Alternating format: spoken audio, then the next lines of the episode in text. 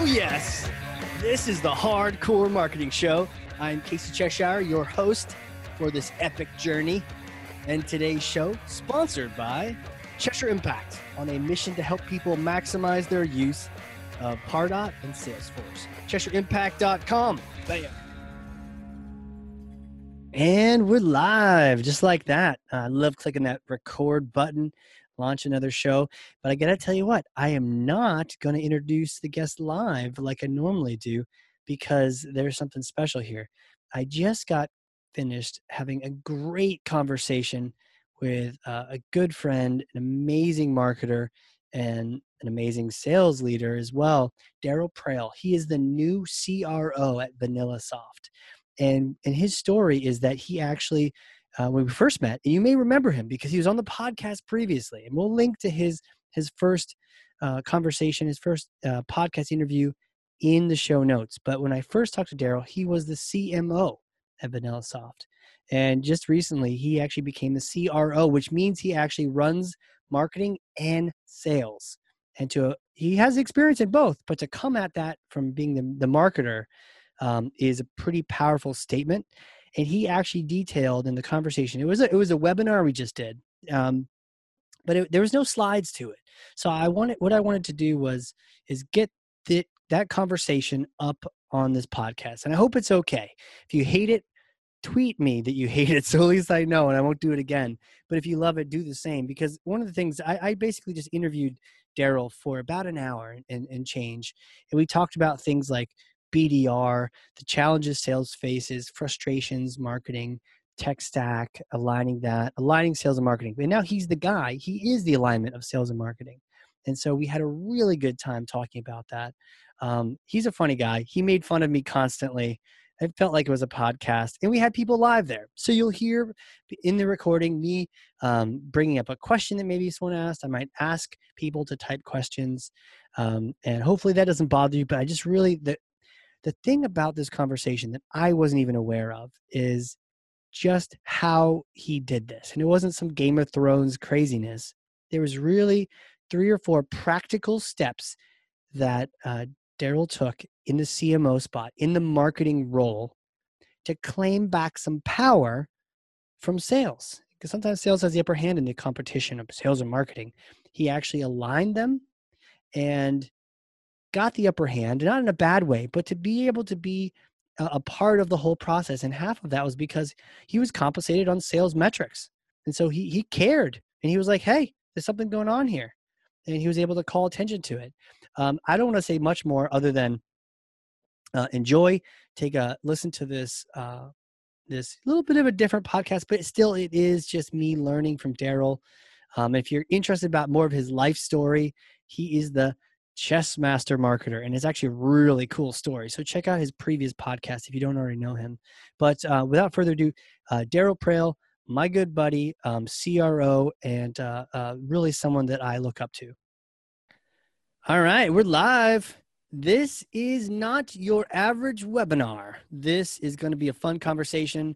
I've got the amazing darryl praill here. I'm going to introduce him in just a second. He is a cro we are talking all about aligning sales and marketing, but without the fluff, without the hot air.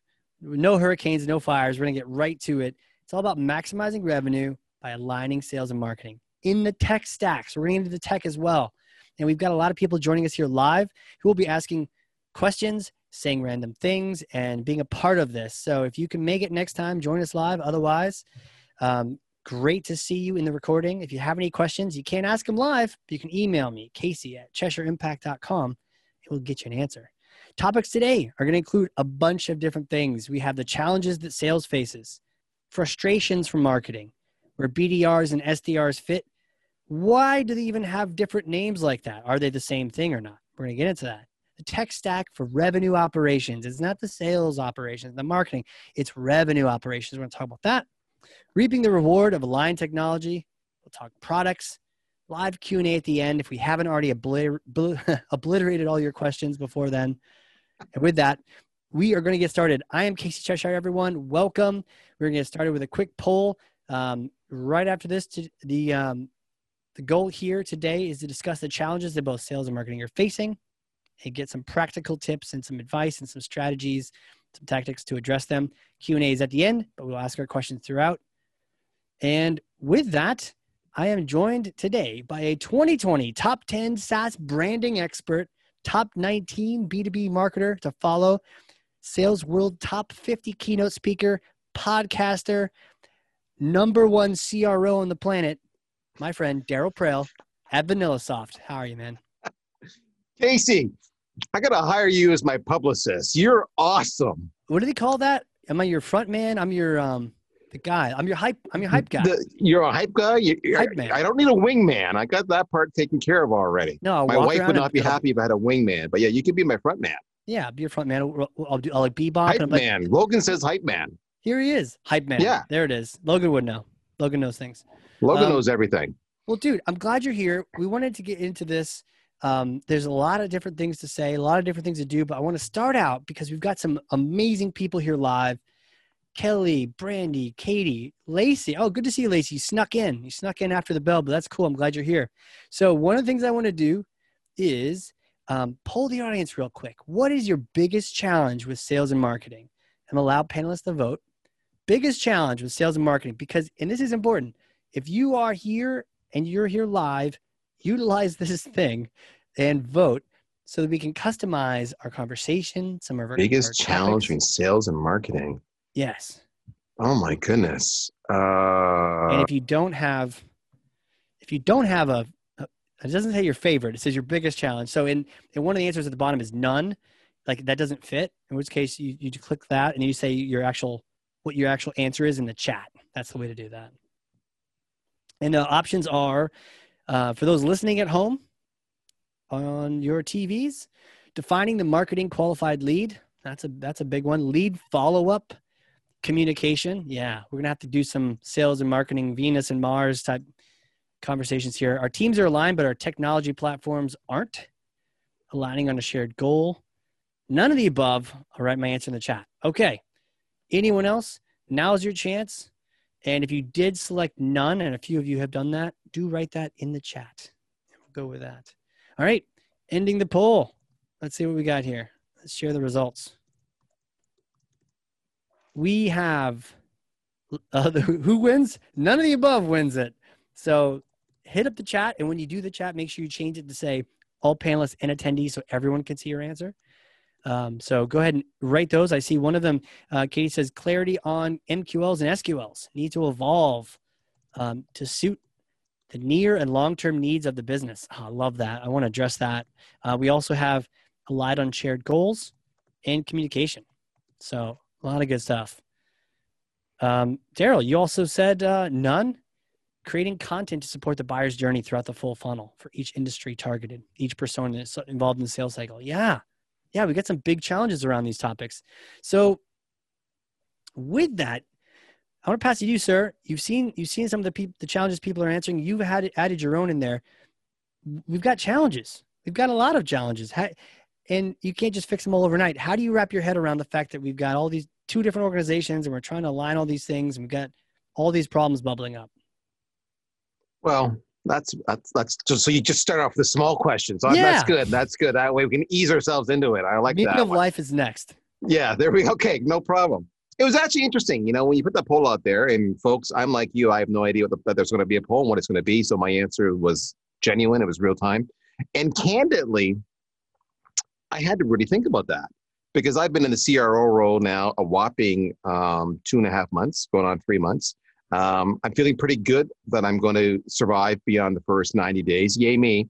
Um, but the, one of the one of the one of the first benefits of being a CRO CRO was that I was able to start putting a lot of these issues to bed uh, because now I you know I control both teams. Um, but if I step back three months ago to when I was CMO, uh, we had a, an, we had issues, and I, I think what it was it wasn't bad in our case because the first part, the reason it wasn't bad in our case is because I'm old. I'm old enough to know how to preempt it, which is, you know, as soon as I came on, I took over the role, I sat down with my VP of sales and I actually created a service level agreement And we Hmm. both signed off on it, as did the CEO who was deemed the arbiter in case of a issue that we could not resolve ourselves. And that defined a variety of things, right? That you, know, you think about the common problems you have. Um, marketing will say, I make you great leads and you don't follow up on it. Sales will say, your leads suck. Uh, finance may come in and say, there's no ROI in my marketing spend. And marketing will say, well, because sales sucks at closing and it's not my fault. You can't, I gave a, I gave an MQL. Hence, go Right. back to the first part about defining what a lead is and getting both parties to agree to it. Um, so a big part of the SLA is just that. What is a lead? How is it defined? Does everybody agree to it? And that is your MQL definition. But then it doesn't stop there, right? So most people say that's it. It's, it's MQL, marketing done, goes over to sales. No, doesn't work that way. You've also got to define what is an SQL so that both sides are in agreement. So getting that lead definition is massive. Uh, the next thing is content. What are the content expectations, all right, in both sides? What can they do based on budget and resources, and what does sales truly need? Top of funnel, bottom of funnel. Uh, next part is sales methodology, right? So marketing's def- default behavior in most cases is just to do straight and typical demand generation. We're going to spam our target industries. Yeah, we'll target based on company size and revenue or employee or industry or title, but that's it. And the reality is, you know, if you've got a sales organization that's, you know, ABM centric, account based, verticals, etc., it's a whole different definition. So, what is the content that I need by industry, you know, for each step of the sales funnel? When do I need it? Do we have agreed upon timelines? You know, what's the who's the target persona? What are the measurable outcomes? Why is it going to overcome that? But to make that content, marketing needs to know about what objections or what challenges they're getting from the sales side when they're in the active sales cycle. So that means we need to agree on not just the lead, but the ICP, the ideal customer profile. So let's agree on an ICP, write that down. And then there's an agreement on ongoing communication back that sales is hearing back to marketing so that we can then refine our campaigns, refine our content. All of that goes into the SLA. CEO's got to sign off on it, and there's got to be consequences. So, for example, if marketing is making a lead, then sales needs to follow up on that lead within an hour, right? So, someone fills Yeah. out a form, and you know my marketing automation platform deems it MQL for whatever reason, boom, off it goes to sale. You got one hour. That's an example of a commitment. How many attempts am I going to make? Two attempts or three attempts, which is what sales normally does. Am I going to make seven or 12? I mean, Bridge Group says it's 9.2 attempts. Our study that we did with the University of Ottawa on 130 million sales transactions says it's over 12 attempts that are required on average, depending on your industry. So, persistency is that in the SLA? You got to have all that. You do that, and your life will be great. The reality is, though, Casey, most people don't do that. Um, Yeah. and, and we haven't even talked about the tech stack and the operations. Well, it, we definitely want to get into that into tech because we had some great comments about. By the way, some great comments saying like, "Where's my boss was here?" Like, cool. Yeah. To be recording. Hello, bosses. Yeah. Uh, but, but that being said, the so this SLA. I mean, I've heard of SLAs, but I always thought of them as individual agreements on each one of these individual items. But this sounds like a Magna Carta, like almost It's a like Magna Carta. a, Yeah. treaty amongst nations. That's you know? exactly what it is, right? So why do you have a treaty? It's, I mean, think about okay, classic. Why do we have the World Trade Organization? Because in two countries, I'm in Canada, Casey, you're in the U.S. When we agree, disagree on dairy, we disagree on softwood, whatever it might be, Maple and, we, syrup. and we're like, blah. We go to the WTO and they have an independent panel and they make a decision based on the terms of the trade agreements that they have. That's exactly what it is. Yeah, you know, and I was in a group, um, like a volunteer group, and it's kind of like herding cats. And so one of the things we had is this little mini group constitution, which I always thought was kind of silly, until a conflict arose that was like, oh, one of our members now has to either pay money or like it wasn't really covered in the constitution. So there was a gap, and it really almost broke the whole group up because it wasn't written down in that thing. So Well, yes. it uh, like a war, like it pre- pre- prevents Yes, people take from sides. Right. And and that's bad, right? That breaks up the functional the group is no longer functional. Right. And and the original mandate you had to come together in the first place is out the door because you're all taking partisan sides. It's no different than in a well-run company, HR will give every employee a handbook. Yeah. Well, the handbook, you you know, most employees think, oh, this is to tell me about whatever you know, benefits I might have or vacation policies or What I whatever. can't do on a company trip. Yeah. what I can, I can't do at a company trip. But it also goes to things like social media and everything else. So the point is, if if your if your manager accuses you of uh, bad behavior, whatever that might be, you both together go to the, as, well as if HR gets involved, you go to the company handbook. What does the handbook say? That's that. If it's not in the handbook, you're off the hook. We need to update the handbook. If it is in the handbook, you did it or you didn't. Away we go. So so this this agreement. I mean, how long did it take you to do that? Because this sounds long. Not but long, no, honestly. plan too. Yeah, I mean, this is this is something you can do over email for the most. You get together for an hour and say, "Yes, we're going to do. What are the talking points we want to cover off?" Like I kind of just did MQL, SQL, you know, speed to lead, persistency, you know, lead definition, you know, whatever, all that kind of stuff. And then you can just you can hammer that out if you have two parties that are intentionally trying to achieve that Middle East accord. Um, that it doesn't actually take long because they're not unreasonable. I mean, you you probably do this now, right? You probably already say what is a lead, right? Sales will say, I'm not going to do sale. I'm not going to accept that lead unless it has Right. you know this criteria. You as a marketer, you probably do this if you have marketing automation, any kind of lead scoring or lead grading. You're already having to fig- figure that out. What is my definition of a lead that gets it more score or a better grade? To the point that it reaches a certain score, then I pop it over to sales. So you're already doing it. You just have to get consensus. And the biggest reason you're doing that is to overcome the common objections, right? And the common objections, again, are sales are going to say, your leads suck. That's the biggest objection you get all the time. And so if you can go back and say, well, according to the SLA, this is what you said you wanted, and this is what we did.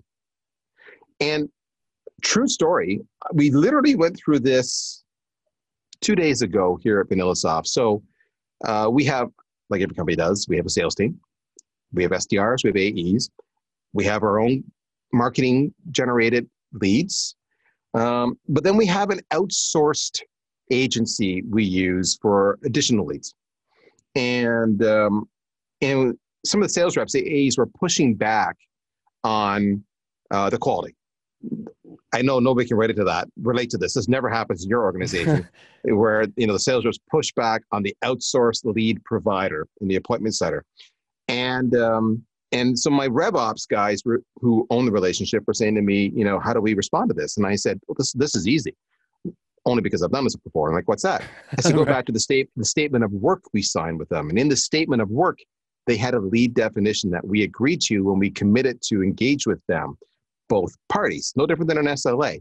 And I went and I pulled it up, and there was like five bullets, right? And the first bullet was an identified pain or need. Okay, well, we listened to all the recordings of all a handful of leads, and none of them did the prospect ever, or or did the or their sales rep ever ask, or did the prospect ever share an identified pain? So we just went back to them and said, "Here's what you committed to. Here's what we're paying for. We've listened to the recordings. I don't hear it. Do you?" And of course, their response was, um, "We'll get back to you." right. But that's why you do it. Right. Just like with another company, just like internally, you know, I, I often find it's expectations, right? And I was just talking about this, whether it's, you know, you know Cheshire Impact here, any, when you've got really good people, in your case, really good software and people, then Yep. It's, it's not, it's usually not, oh, the people messed up or the people did something terribly wrong or the software did. No, it's just expectations coming in. Did, you know, were they not aligned? And so I, I see that with sales too and with marketing. What are we Yeah. expecting from each other? And just taking a second to say it before you react to it. You know, be proactive. Let, let me give you another story on why you want to do this from a marketer's Mhm. point of view. And this is, again, life lessons the hard way. All right. We've all been there, Casey, would love your take on this, where we're missing our numbers. The quarter's coming up. We missed our numbers, right? And now we're in that post uh, quarter analysis of introspection. What did we do wrong? How can we fix it moving forward? And you get marketing and sales in a in a finger pointing exercise. And what happens is marketing, a sales says marketing's leads sucked. I have already brought this up. But this is the point that happens nine times out of 10. The CEO will physically say, okay, marketing, you got to get your act together. And you're going, but, but, but, but, they didn't sell. But for whatever reason, there's a power in many companies, there is a power structure. And in many companies, sales has more power than marketing. And when you have this disagreement, they, they default to the organization with more power, stronger leader, whatever it might be. Sure. So, what you want to do is you physically want, as a marketer, to say, here are our expectations, right? And, and this is really important that you will follow up within an hour on a, on a new lead. You will make, you know, nine, 12, whatever attempts. They will be multi-channel because you don't know how they want to engage with you. Email, phone, social media, text message, who knows, right? And that you will use the agreed upon lexicon that we're talking about of, of, of vocabulary and talking points in your communications. And that marketing gets an approval process across all those uh, sales emails that are templated to make mm-hmm. sure that the, the customer experience is the same. And the reason you do that is because when they when you do miss your number and there's that power struggle you can go back and say well wait a minute we can debate whether your sales reps are talented sales reps. Fine that's subjective. Do they know how to close? Do they know how to handle an objection? But I can see on average you're taking 4, 8, 12, 16, 36 hours, but the average is 36 to 63 hours to respond to a brand new lead that marketing handles, handles hands to sales. And we can see how the SLA said you respond in an hour, and you agreed to that. Because we know when you don't respond within an hour, the likelihood drops like a rock. We also see you're, you're averaging three attempts. Well, the stats say nine or 12. So statistically, you're already making me one third likely to succeed because you did three attempts instead of nine. If we agree on 12, the, the likelihood of marketing succeeding, getting an ROI in that campaign is 25% because you didn't mm-hmm. make enough attempts. Oh, and we can see you only did email. You hid behind email because you're right. afraid of the phone, you're afraid of Call. social. Yeah. All right. But you agreed to this. Oh, look, when we listen to the call recordings, your reps are talking about crap that we don't do and they're off message. When you have that SLA, you can now audit sales, and that's the power. That's the power you have, especially because you own the tech stack. You can audit all this, and all of a sudden the CEO or the CFO is going, "Whoa, this is new information." That's why you want the SLA to overcome the power objections uh, and power imbalances that often occur. You do that once, sales will give you a lot more respect, not to mention management. Wow like it's like you know all this, Casey. You, you know, you need some. You need like a plastic microphone. You can just. Bah. Just go boom, drop it. Yes, well, I can bring up my my, my podcasting microphone. Here, let me yeah, let me do this. Drop that. God, boom. I can't imagine how expensive. Not quite be. the same. Yeah, exactly.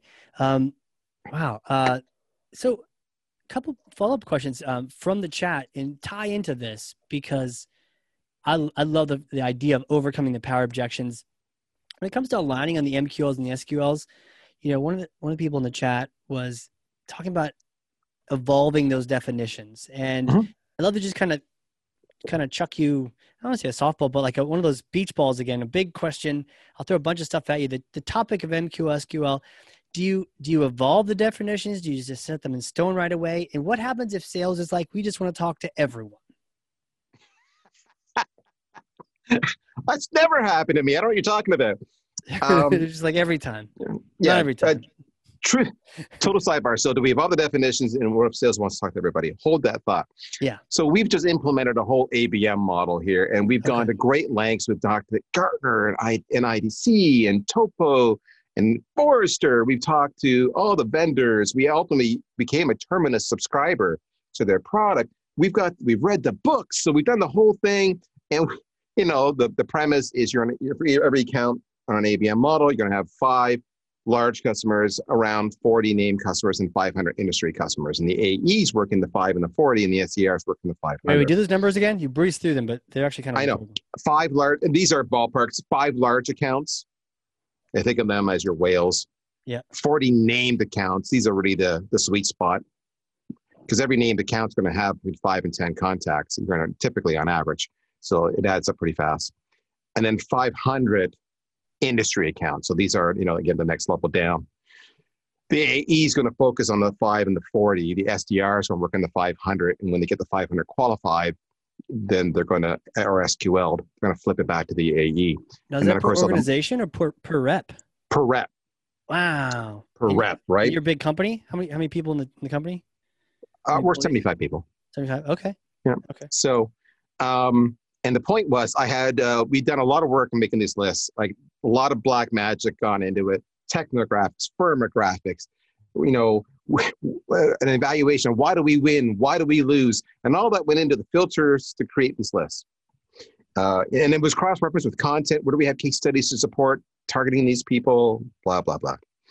I had a rep reaches out to me yesterday you know, I really like this one account. I don't like the list that we've come up with for me, my five, my 40. And I just want to focus on this one account. So I'm just going to focus on this one account. So you say, you know, what do you do when the rep wants to do their own thing? I had that happen yesterday. I just want to focus on one account. And I'm just going to land and expand. I'm going to do. And I'm like, oh, you're an idiot. So there we go. Did you say that? So, did you, did you Uh, that? I will be. I, I literally had a conversation with him, and I said I'll get back to you because sometimes you you you're, when you're wise, you learn to say, I need to walk away while I bang my head against the wall and come back, and, and I'm better equipped to, to do the answer. So, so do the leads, do the lead definitions evolve? Absolutely, and and they evolve for a very simple reason, very simple reason, which is you're learning more as you sell more, especially in new markets. So again, I'll give you a really simple example. We're a sales engagement platform. We're just like SalesLoft and Outreach, different markets, and with some different feature sets, but functionally you do the same thing. We allow the SDRs to really go after their prospects and email, phone, social, etc. And you're better than those guys? Is that, is that correct? We're better at those guys in our in our markets Sure. you know, in our markets. Those guys, uh, they rock in enterprise accounts, medium to enterprise, and 90 plus percent of their base is all high tech. Okay. Where we're more what we call traditional industries, finance, healthcare, insurance, and we're more SMB. And the SMB needs are very different from the enterprise high tech needs. High tech is an early adopter. They're usually VC funded, so they have more money. They usually they're they're less risk adverse to technology. They're tech savvy, so they know how to be self managed, self serve. In traditional markets, not the case. SMB, a lot of risk. You know, a lot of you know, we're going to walk, then we're going to run. Right. So it's a different thing. Still thing. trying to get people to log tasks and You got it. You nailed it. and- So Right, we th- that's what we we do. And what was really interesting about that as we do our our own lead definitions was literally that. So I'll give you a stupid stupid example. In the insurance industry, we don't refer to ourselves as leading uh, sales engagement at all. We are not sales engagement. We're lead management because they don't know the term sales engagement, but they know lead management.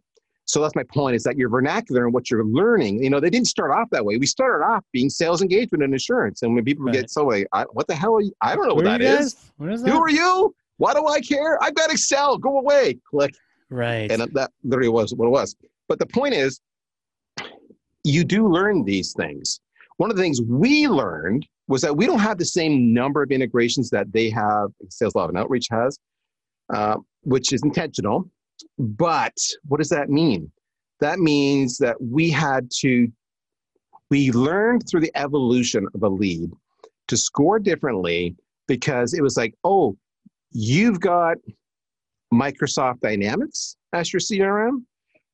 Well, we, we, don't have an out of the box integration with Dynamics. We can do it through Zapier or something else, but that's going to be, we know later on that's going to be a pain in the ass. We're going to have to overcome, we're going to have to prove it, we're going to have eh, get the, our sales techs involved, it's going to prove the concepts, and there's a good chance we'll still lose the deal because it's not native integration. So all of a sudden, we drop the lead score dramatically when it's Dynamics. Oh, your Salesforce? Boom, bump that up. We didn't initially do that. Initially, we had, oh, you have CRM. You know, law. So all the, the lead definitions, how you score, expectations will evolve as you get smarter and smarter. Even when we built our lists, know, one of the things we did for like so our software industry, I said I only want to go after companies who have Salesforce as a uh, as, the CRM. If you have Mhm. HubSpot, I don't want to go after you. We can do it. I just don't want to go after you. Right. You have Dynamics, I don't want to do it. You have Pipedrive, I don't want to do it. Just Salesforce because we have a sweet ass integration. I'm going to give my reps the highest chance of succeeding. Right. Again, that's up you learn. That's why they evolve. Now, your second question was what if they want to do, go after, they want to go after? That's part of your SLA. Your SLA says that you agree on what um, the reps will do. So, for example, in our case, because we've gone all in on account based marketing now, the SLA had to be updated to say that the reps will pursue their named and their large accounts, and the SDRs will handle just their industry accounts. That's it. Right. Their ABM. Now, if marketing gets an inbound lead because of our generic demand generation efforts and it's MQL, then we flip it over the wall and then it goes through the traditional process. That's okay. But I don't want you picking up the phone and calling somebody because you've got a hunch that they're going to be good for us. I Mhm. need you focus. If you're not focused, I'm going to lose. So we had to update the SLA to reflect that. The reason you do that is again for accountability, so that if you miss your numbers and they want to go back to marketing and blame marketing, you can say, well, listen, I'm looking at this and your AEs are all over accounts that are not on their target list, in my case, or, or the list that we agree to, or the, or the profiles that we agree to. So, you know, that's a problem. You're holding me accountable. And the reality is because they're so busy chasing those deals, they were delinquent. They were late in chasing my leads that I provided that, that were MQL Mm. based on our defined lead generation and our target markets. You couldn't do it, or you couldn't make the number of outreach attempts, or you couldn't respond fast enough because they were distracted. In the end, it comes down to the two leaders being mature enough to accept responsibility. How I do that is this is really, this is honest to God true how it works. Is I will go to my VP of sales when I was a CMO, and I'm going to say, listen, we have our quarterly or monthly, you know, number review. Um, and yes, we underperformed. These are the observations I found. So I don't surprise them in the meeting. And I would say, your reps are doing shit they shouldn't be doing. And I would give Right. it, right. And I would give it to them. And what they have is they have a chance to refute me, or, but more than likely, what they're going to do is they're going to go, damn, you're right. Because it's all logged in Salesforce Right. or Pardot or wherever else. It's all logged. It's there Right.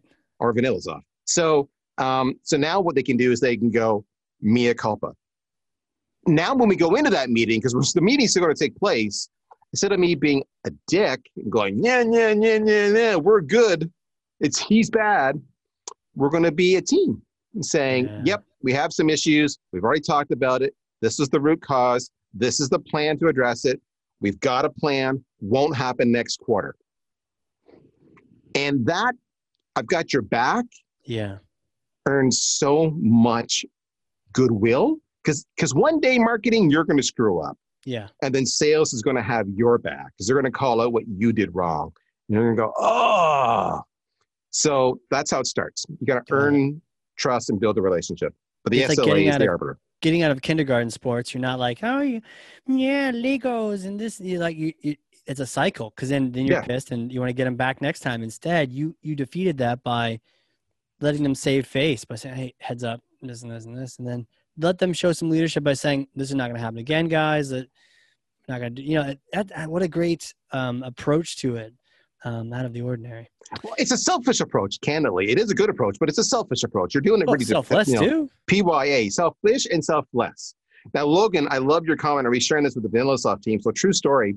I was on a webinar not, not too long ago. We're having this com- uh, conversation like this, and I made a comment about one of my reps. Um, actually, it wasn't a webinar. Sorry, it was a sales call. True. so, Sarah Brazier, if you don't know her from Gong, Dynamite AE, formerly an SDR, she's got a lot of play. She calls me brilliant play. Like she gets, she uses Morgan Ingram to send me a LinkedIn video message to say, you two need to talk. And that was the referral. So of course I'm going to take her call. And I'm like, sure, I know Sarah. And we're, we're so we, we meet up and we're having this qualification conversation about us possibly becoming a Gong customer. And uh, in that dialogue, I made a comment to her, which was, you know, I've got this one sales rep who just talks so slow Oof. and because they're kind of a verbal thinker and they're very good sales rep but they talk like this and the industry they're in is a it's full of hustlers We move fast, really. And, and when I've been at some of their calls, you can see the prospect is like clenching. It's like, get to the point, right? So I said, you know, Gong would help us because I could then show that as a behavior. So that was an example. So we concluded the call. It was a brilliant call. She sends me a follow up email. It was an amazing email. And I, I had asked her if she could include a copy of the recording for me to refresh myself. She did. The call, she did such a great job on that call. That's actually why I asked for a copy of the recording. That I sent it to my team to say, listen to this call. This yeah. is what you should be doing. Forgetting that I had talked about this one rep who was a slow talker. And I said, put it, everybody listen to oh, it. no. and on Friday at our weekly end of week review, we'll review it and we'll share our thoughts on it. And on Thursday, I get a message from this rep saying, Hey, Darryl, listen to the recording. Point made. I'll talk faster. And I'm like, Oh, sugar. But you know what? It was a coaching moment and they needed to hear it. So there you go. The person started talking faster? Uh, I haven't listened to his recordings lately. I sure as hell hope check so. on that after this. What yeah. follow up with you?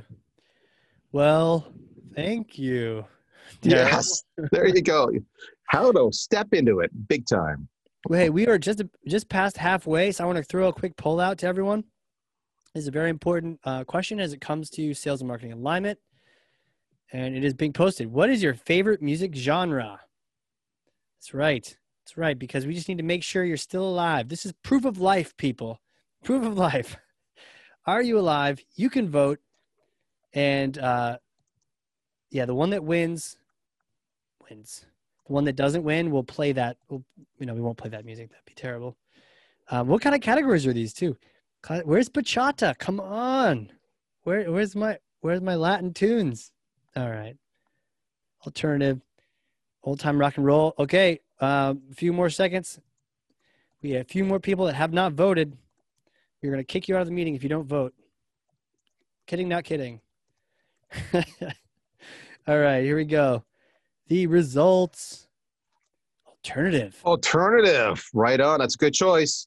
Although none of the above, really again, a strong showing. You know, what what is alternative technically? Yeah. You know, it's not mainstream, it's alternative. What are you, stupid? Oh, Pearl Jam. Okay. So basically music from the 90s. Nirvana. Yeah, 90s. 90s yep. high school music. Got it. Okay. Sweet. All right. Well, hey, we are there's a lot of stuff to, and we had a lot of chit chat in the chat. Hey, imagine that. A lot of chit chat in the chat. And a lot of it was around technology. Killers, sorry. Got to give a shout out to the Killers. I saw them in concert at Dreamforce. Amazing. Oh, sorry. Me too. I was there. Where were you? Were you were you up front with me? Uh, I don't remember you up front. You you were the one surrounded by the entourage, right? Yeah, no. yeah, it wasn't me. I was wearing a mask, so someone, no one would know. Mr. Marketing Automation was there. Um, no, they're great. They wear like suits and stuff, though. I didn't even, even realize. At Las Vegas. There we go. Yeah, that's what. Um, a Gen Xer who loves Billie Eilish, Gen Xer. Am I lame? No, you're not lame because you're here on no. this webinar. That makes you not lame automatically by by proxy. You are not lame. Hey, I am in a week's time. I'm going to be 53, and I listen to EDM. So come on, there we go. How bad is that? I didn't realize you were that young. Shush, shush you. Well, hey, technology. By the way, this is fantastic, and I love. And I, I do want to save some time at the end to talk about this sort of CRO takeover. But real yep. quick, let's talk about technology. And um, by the way, if you haven't already checked those here, there's some great shares going on. And I don't want to necessarily read them, incriminate anyone on the uh, recording, but there's some really cool stories on the chat. Uh, and then our, our resident um, stand-up comic, uh, Logan Childs, is, is there as well, um, throwing down the heat. So questions on technology. Um, some of the things mentioned earlier were, I th- you know, think we're aligned. So let's just assume we, we got some kind of SLA put together. How do you make sense? And now you are CRO, you are owning sales, are owning marketing, and you are a sales enablement company yourselves. So how how do you approach the tech space? How do you make sure that things are lining up the way they should? In the way as the tech choices or how I prioritize or detect or or what we prior yeah, or we prioritize more or what? I think a lot of people will pick a tool as like a silver bullet to uh, instantly Ah. solve their problems, and then you end Yeah. up with a really cool looking tech stack you can you can uh, brag about on LinkedIn, but Yep. you're using like twenty percent of each one of those tools. I don't know. Do you do you have an approach and how you direct your teams, and how do you look at those tools um, and developing them? So we look. I mean, so I mean, just you know, classic. So I've been around a long time. I've I've lived through a few generational shifts. Fifty-two shifts. years of marketing. Yeah. Uh, Fifty-two. Not all in marketing. Not all in marketing. Uh, I, I think the word I'm looking for right now, Casey, is butt wipe. I'll let you figure that one out. um, so you can either go to a single stack solution, which is the, the genesis of ERP, like an. Oracle or an SAP, or you can go to a federated solution. All right, there's I'm showing my age, where Mm. which is kind of best of breed. Uh, for most companies, federated is the way you go because you kind of you do a piecemeal approach, right? It's like, oh, we need a CRM, and you go get whatever you can afford is usually the number one driving thing, right?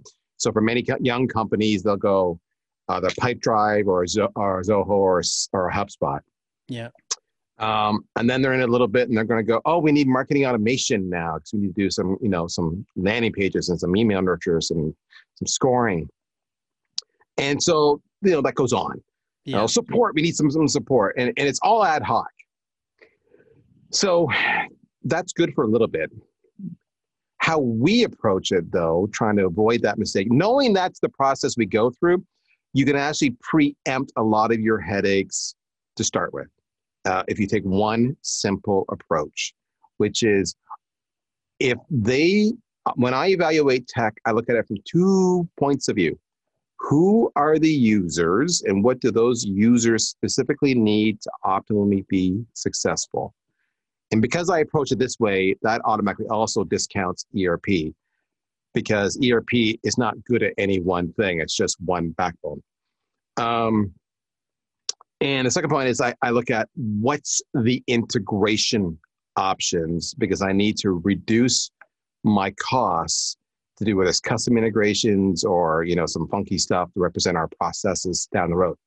So I'm always looking at it from a, a user adoption adoption. Who's the user and will they adopt it? And I'm looking at it from a uh, what's my long term ability to to thread all these pieces together because I know I'm going to get more add-ons as time goes by. So a good example of that's what we've done here at VanillaSoft, and it's got an interesting uh, postscript, which is you know we did for 15 years, we've had VanillaSoft as the solution that we use in sales as a whole. Mhm. Uh, we've had HubSpot for four years on our marketing automation. That was uh, that was a choice that was made based on price.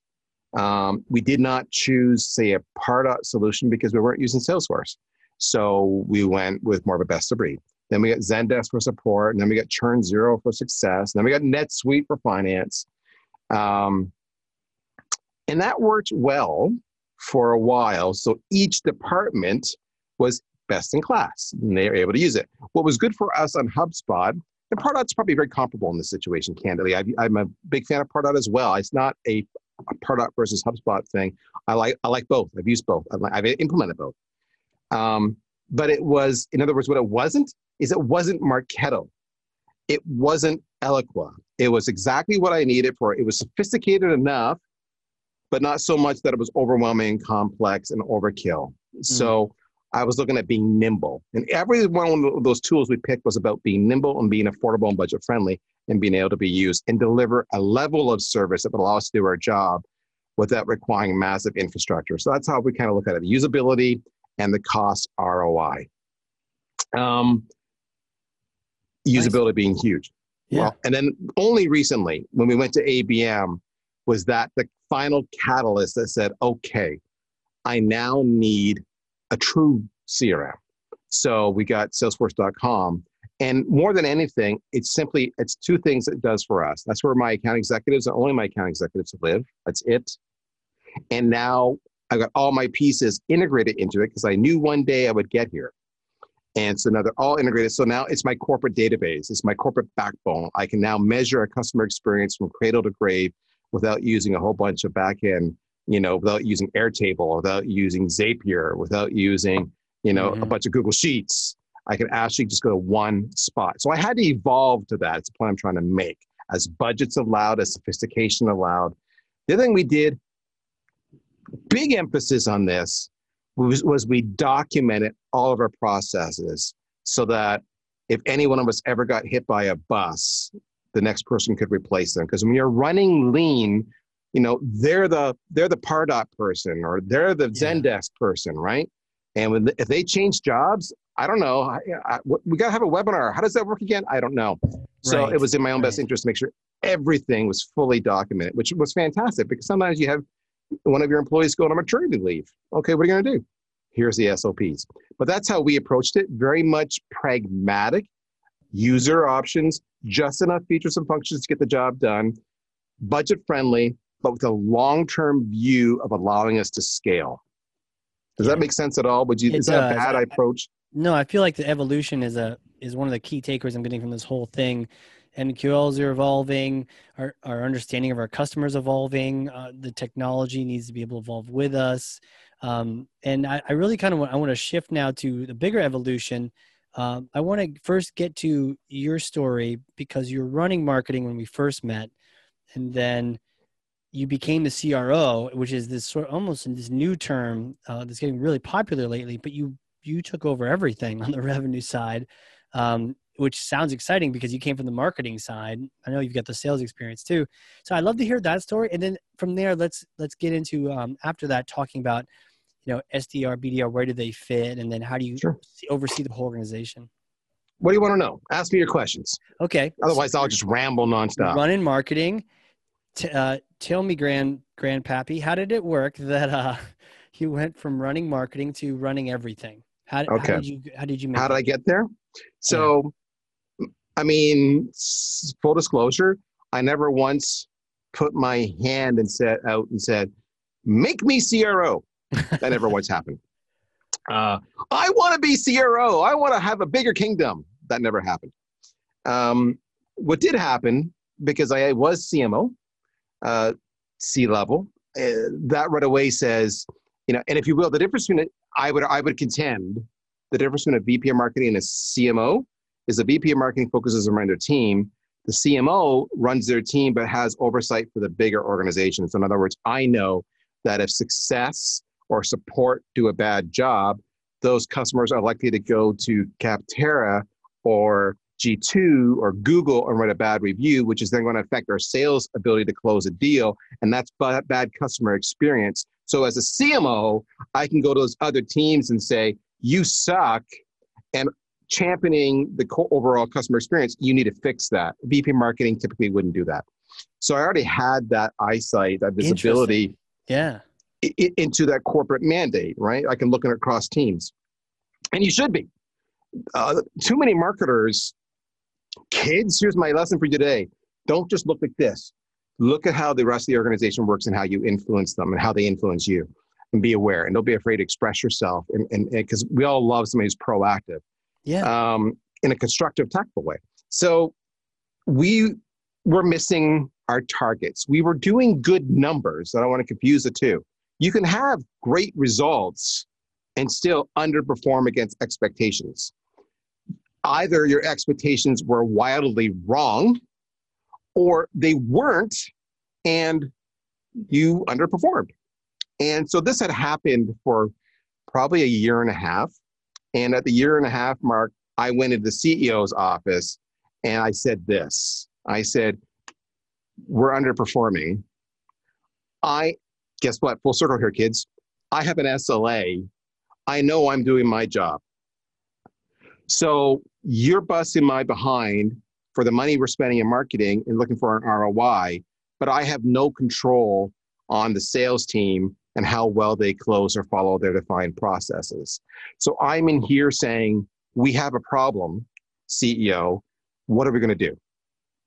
And eventually that led to us bringing in some external consultants to help us revise our sales processes and recruitments. Big names, lots of money spent, all you would recognize.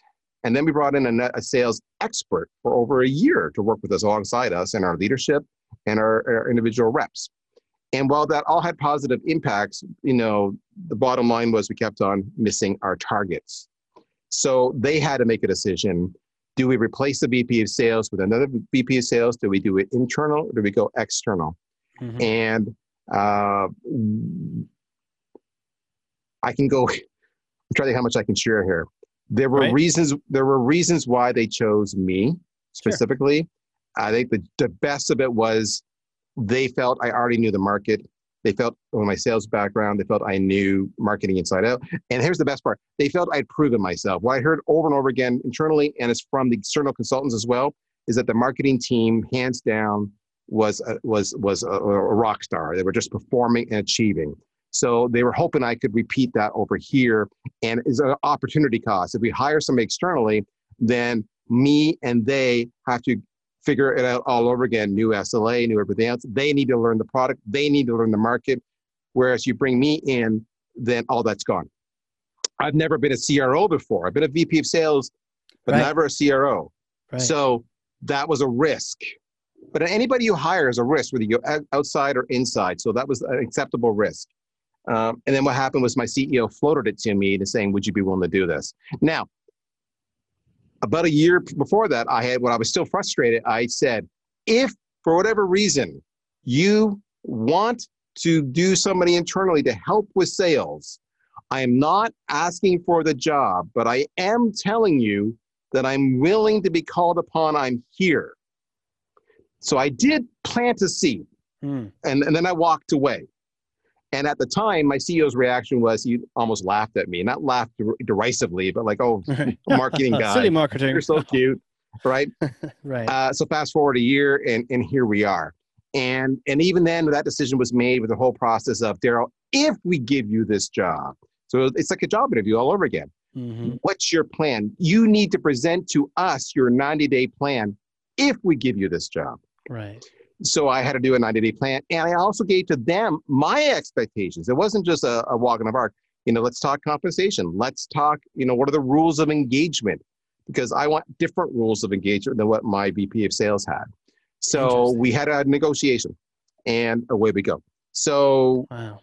And the one thing that was really specific is my CEO was like, Darryl, I need you to be a CRO. I do not need you to be a VP of marketing or a VP of sales. I need you to go backfill those positions, but we need somebody who will unite the families and hold the whole revenue machine accountable. That was very powerful. The, many CEOs don't understand that. Yeah. First thing I did in my 90 day plan was I said, I'm going to make a sales enablement team. I need to staff that. I said, I'm going to make a revenue operations team. We had sales and operations and marketing operations. I'm going to make a single rev ops team.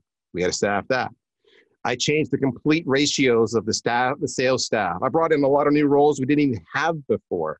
And to do all that, though, because my budget was fixed, you're thinking, well, Darryl, I don't have that freedom. You have a lot of freedom. Remember, I'm not VC funded. I, I'm, I, I'm living off the profit that we make. I am Right. not a unicorn.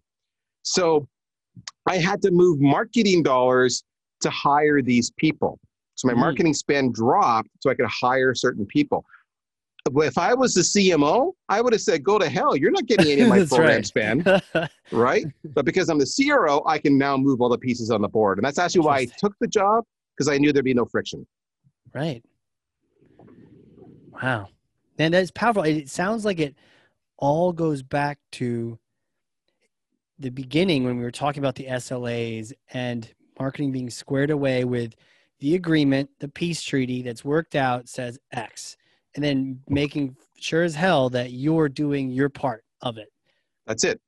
It- like that really just flips the script. I mean, you hear about so many marketers that get bounced um, when companies are doing poorly, and They get yeah, they get bounced and then they whine and then they complain and they said they don't get marketing. I wasn't given a fair chance. You know, sales has all the power. Well, there could be some elements of truth, but you also brought a lot of this on yourself because you didn't do some basic things like this. Hmm. I could wow, this is really I, I could see more and more marketers becoming CROs by listening to this. This is very now, now let's get into sales enablement here. By the way, those are with hard stops. You know, thanks Lacey and others for, uh, for coming. Recording. We're gonna go until your questions are answered, until my questions are answered. This is great, great content here.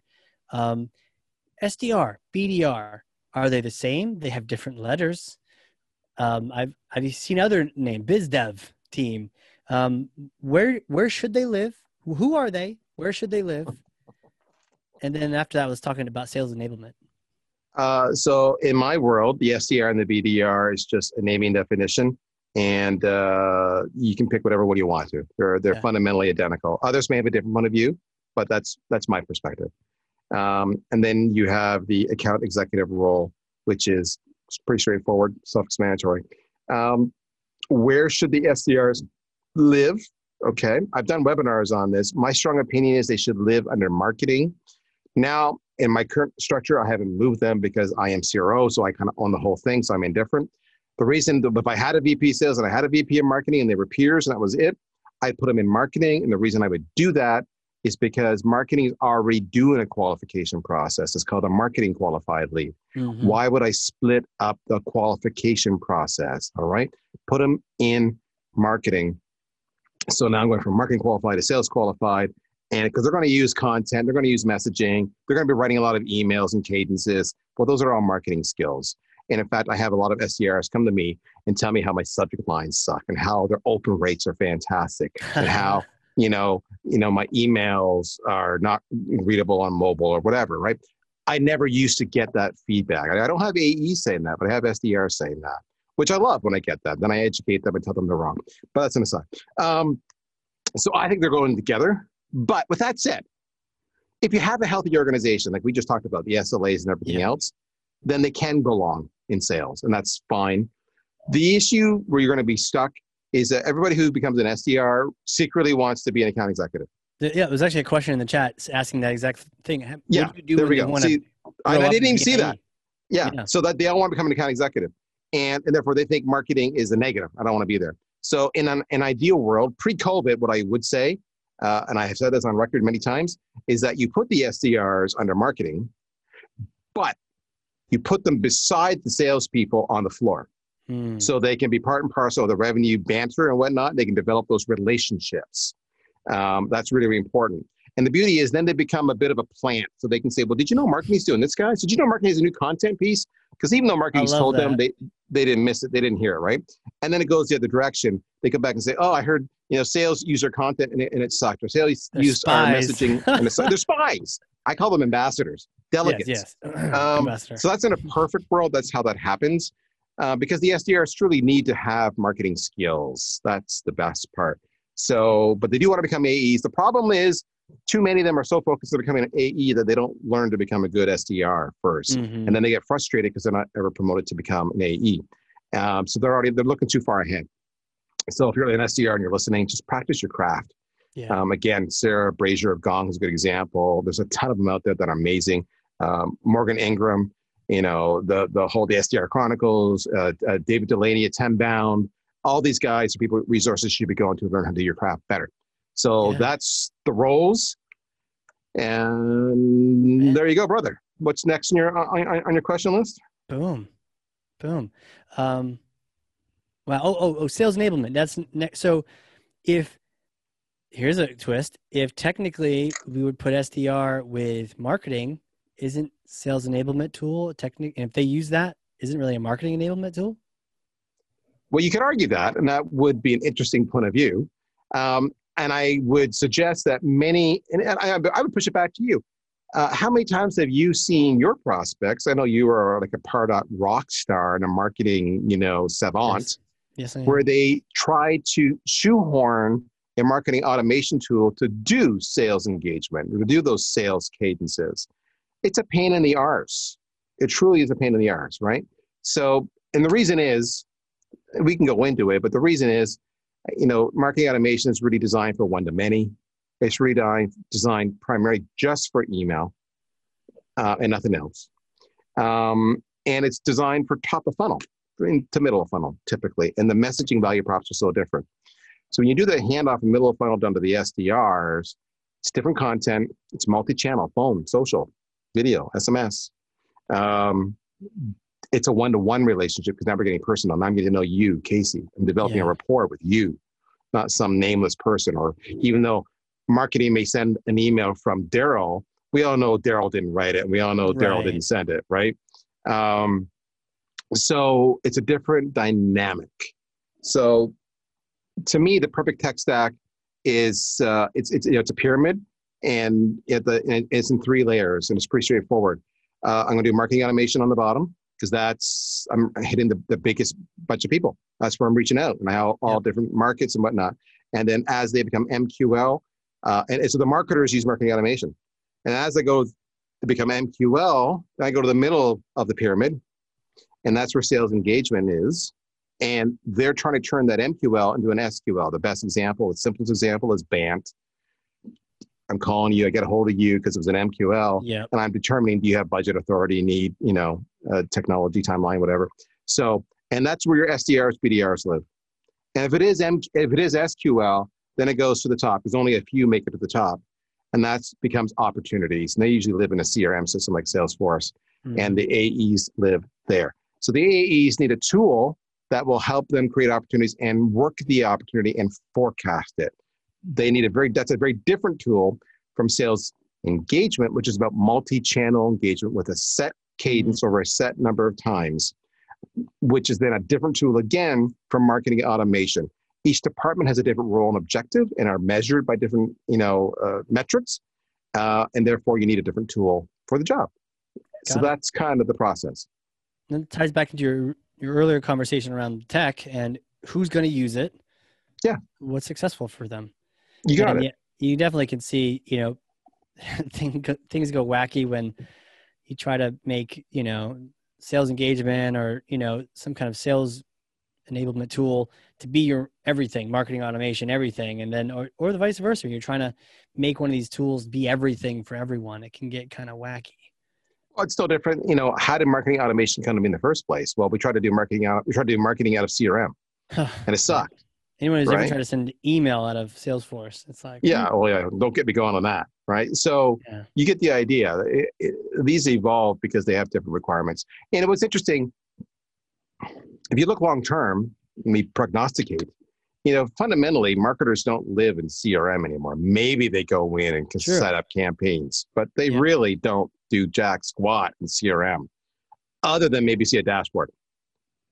All right, they live in marketing automation. They may live in other complementary tools, you know, SEMrush or what have you, but they, they're marketing automation.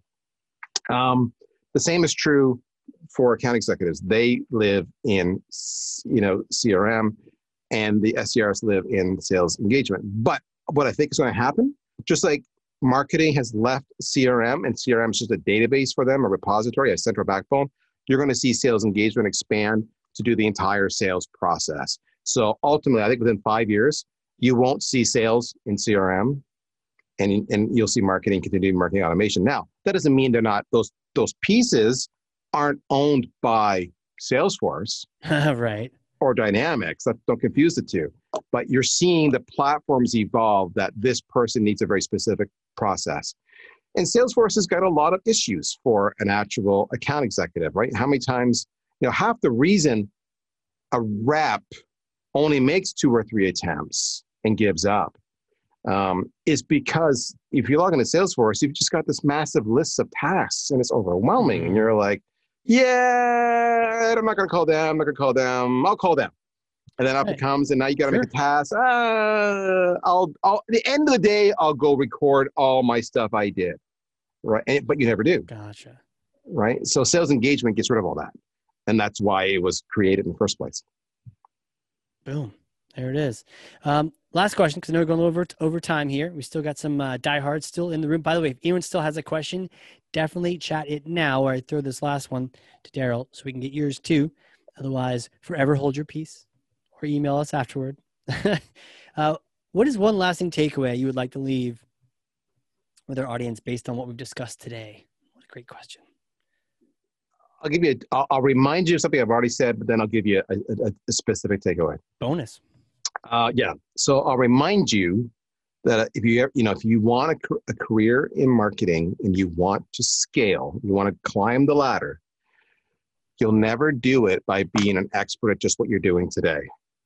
So you need to understand how the whole marketing team works. Don't assume you're an expert. That's your kiss of death. but you need to understand how the pieces work. And you need to understand how the other teams work. So take a sales rep out to lunch, buy them a coffee, do whatever you want to do, meet on a patio and drill them with a lot of questions. Understand their jobs. If you really want to be successful, go be a sales development rep for a month or two or six. And then you can go back. I've done both. Remember, I ultimately went back to mm-hmm. marketing for the last 10 years before I took on the CRO role, but I have done both. And that allowed me to be a better marketer because I knew when I did a campaign what the sales reps would and wouldn't react well to.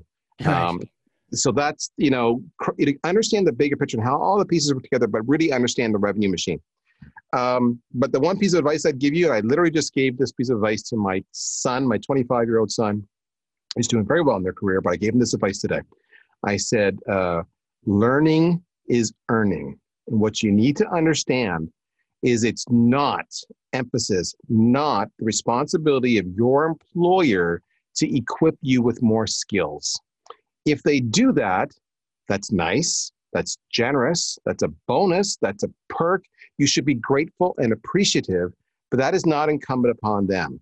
They're paying you, it's an exchange of money for services. You're doing what you're doing now, they give you money, it's a trade.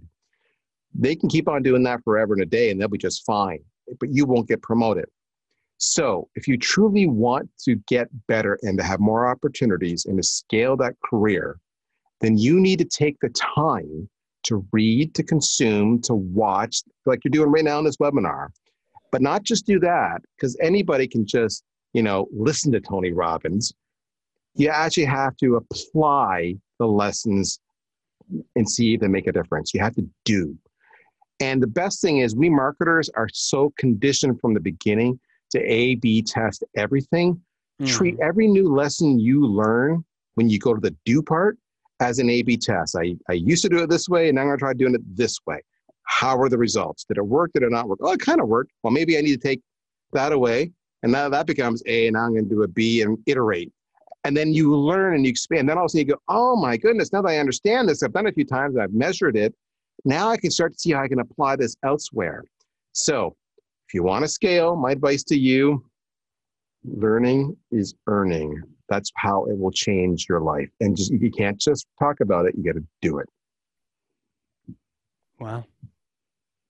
Is that good? Are you okay? That's great, man. Thank you. Thank you for coming on here and sharing your wisdom with us. And this is the first time I've heard, and it's really kind of cool. Not that sales needs to lose because really are all trying to win together, but this is the first time where that that power curve I've seen that be overcome on the marketing side and it wasn't through magic right you didn't do some like game of thrones ceremony to be able to assume the throne, them all. right like you, yes. you were deliberate you made agreements and then you stuck to them and then you measured and proactively looked to see if the other side was doing it too and it really shows yeah.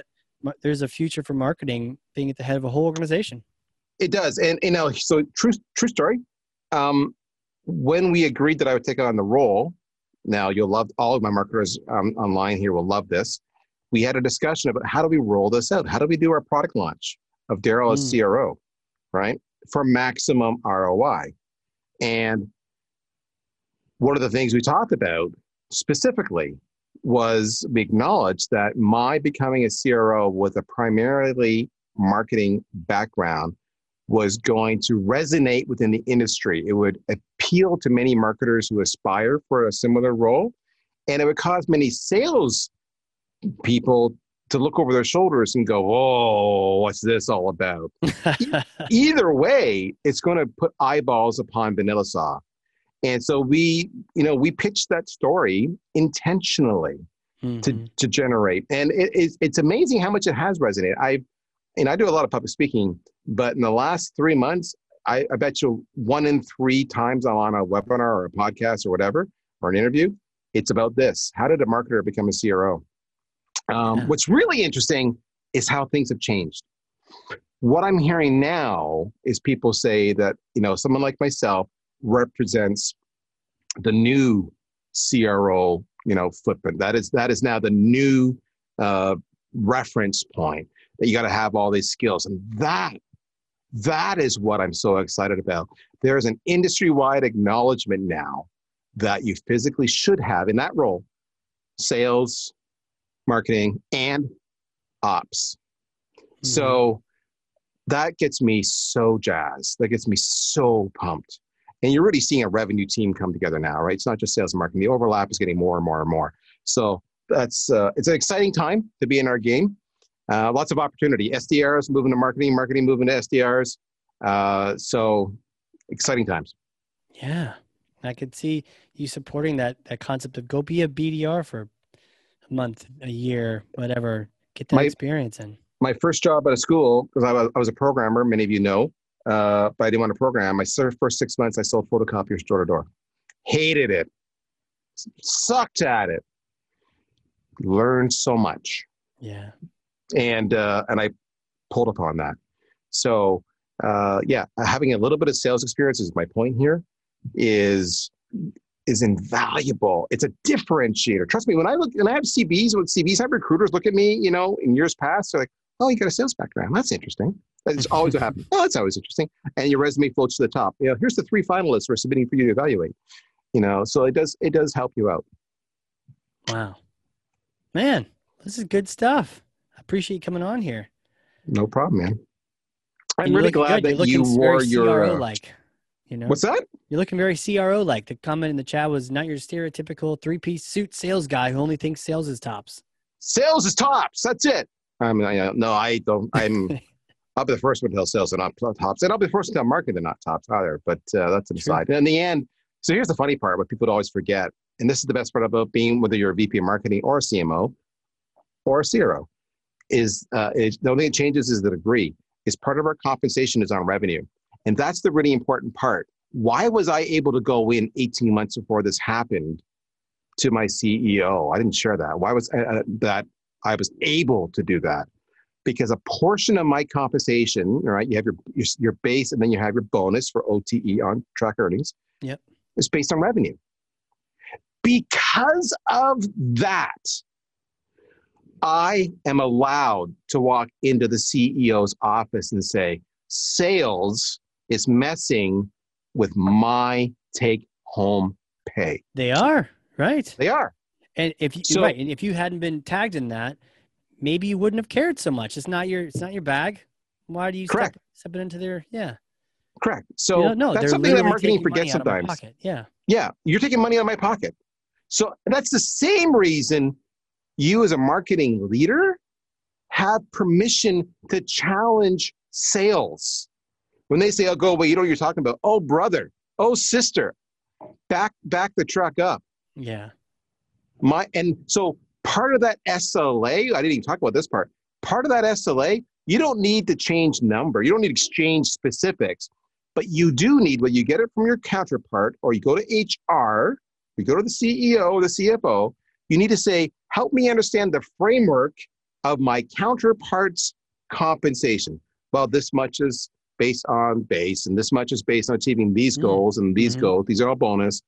You need to know that because what they'll never tell you is when they're pushing back on you or they're challenging you and you're like i don't get it they're blatantly wrong what i'm saying is the right thing to do and you know it is often it's because it's that bonus structure Oh, right they're motivated on with something else that's sort of influencing. them. yes Yeah. So one of the things you need to do when you're part of the sla is you need to understand how they're compensated because that's what's driving their behaviors Yeah.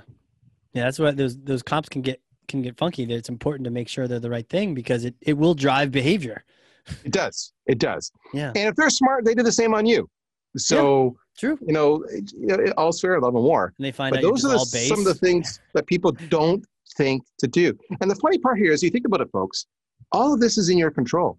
You can sit hmm. down with an SLA and craft one up. That's very reasonable. Why wouldn't you? It's not malicious. It's not Machiavellian. Let's make sure we're aligned, right? That's the premise. Who's going to argue with that? How are you Right. compensated? I need to make sure that my decision making gives you the highest probability of achieving your bonuses. Help me understand that. It goes both ways. You know, these conversations, they just have to be asked. If someone came to you and said, help me, help me, help me understand how your bonus so I can make sure you get it. You're damn right you're going to share it with them. now you're my best friend. Let's do this. You're my best friend, right? So stop thinking of sales and marketing like you know oil and water. It's uh, you're you're you're so close. You're so close. Yeah. The only thing difference, um, yeah, some skills are clearly different. Um, the biggest difference really is just timelines. Sales is Mm-hmm. you know daily, weekly, monthly, quarterly, boom, done. And marketing is like I'm thinking 6, 12, 18 months out. So that's the only true difference where you're going to stumble because sales wants up now and you know it's coming three months down the road and you can't make Mhm. it come any faster and they're impatient. Then that's just a knowledge sharing. And some people you can address it with, some people you can't. But yeah, the compensation is what you need to know, and compensation is what allowed me to go to the CEO. Boom. There it is. Hey, um, closing up here, throw out some links. Uh, VanillaSoft, anything we should check out? Um, who should, what should we know about it? What should we link Hey, to? Yeah. So if, if you're an existing client of SalesLoft or Outreach or any other sales engagement solution today, we're a fantastic alternative. And if your contract's coming up, give us a kick of the can. We'll save us some money. You might like the results. Hey, maybe we're not the right fit for you, but better off, maybe we are. You can find us at vanillasoft.com. Uh, and it's as simple as that. I would suggest you follow me on LinkedIn. I'm fairly active there. Also active on Twitter. By the way, if you don't follow Casey on Twitter, you're missing out on some great stuff. You got to On oh, follow that Twitter. cat on Twitter. So there you go. Thank you, Christina. Christina's got the, the, the, the link right there. And of course, in the chat history, I, I think in the near the beginning of the session, I put my LinkedIn profile. Please click on that, follow me. If you don't know what to do, if all else fails, go to Google, type in the word Praill, P R A I L L, and uh, the first hit you're going to find is some distant relative I'm not aware of who killed their mother in the Canadian prairies. No, no really? idea who they are. But the rest of the hits will all be me, baby. Wow. Now I'm curious. what a memorable name. Oh, Thank Mm. you again so much. And for those attending and anyone with questions afterward, hit up Darryl. Don't be a, a weirdo. Don't be a spammer. Say where you heard him. It was on the webinar, on the podcast. And um, man, thanks again, Darryl. Appreciate it. No problem, guys. You take care. Be good.